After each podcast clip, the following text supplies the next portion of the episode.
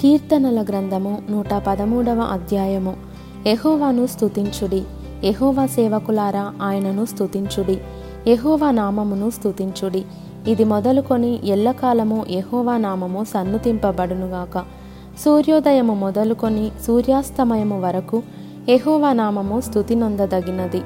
యెహోవా అన్యజనులందరి ఎదుట మహోన్నతుడు, ఆయన మహిమ ఆకాశ విశాలమున వ్యాపించియున్నది.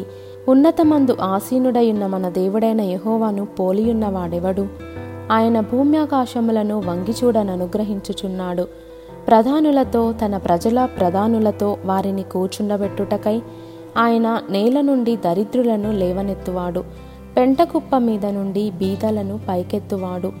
ఆయన సంతులేని దానిని ఇల్లాలుగాను, కుమార్ల సంతోషము గల తల్లిగాను చేయును. యెహోవాను స్తుతించుడి.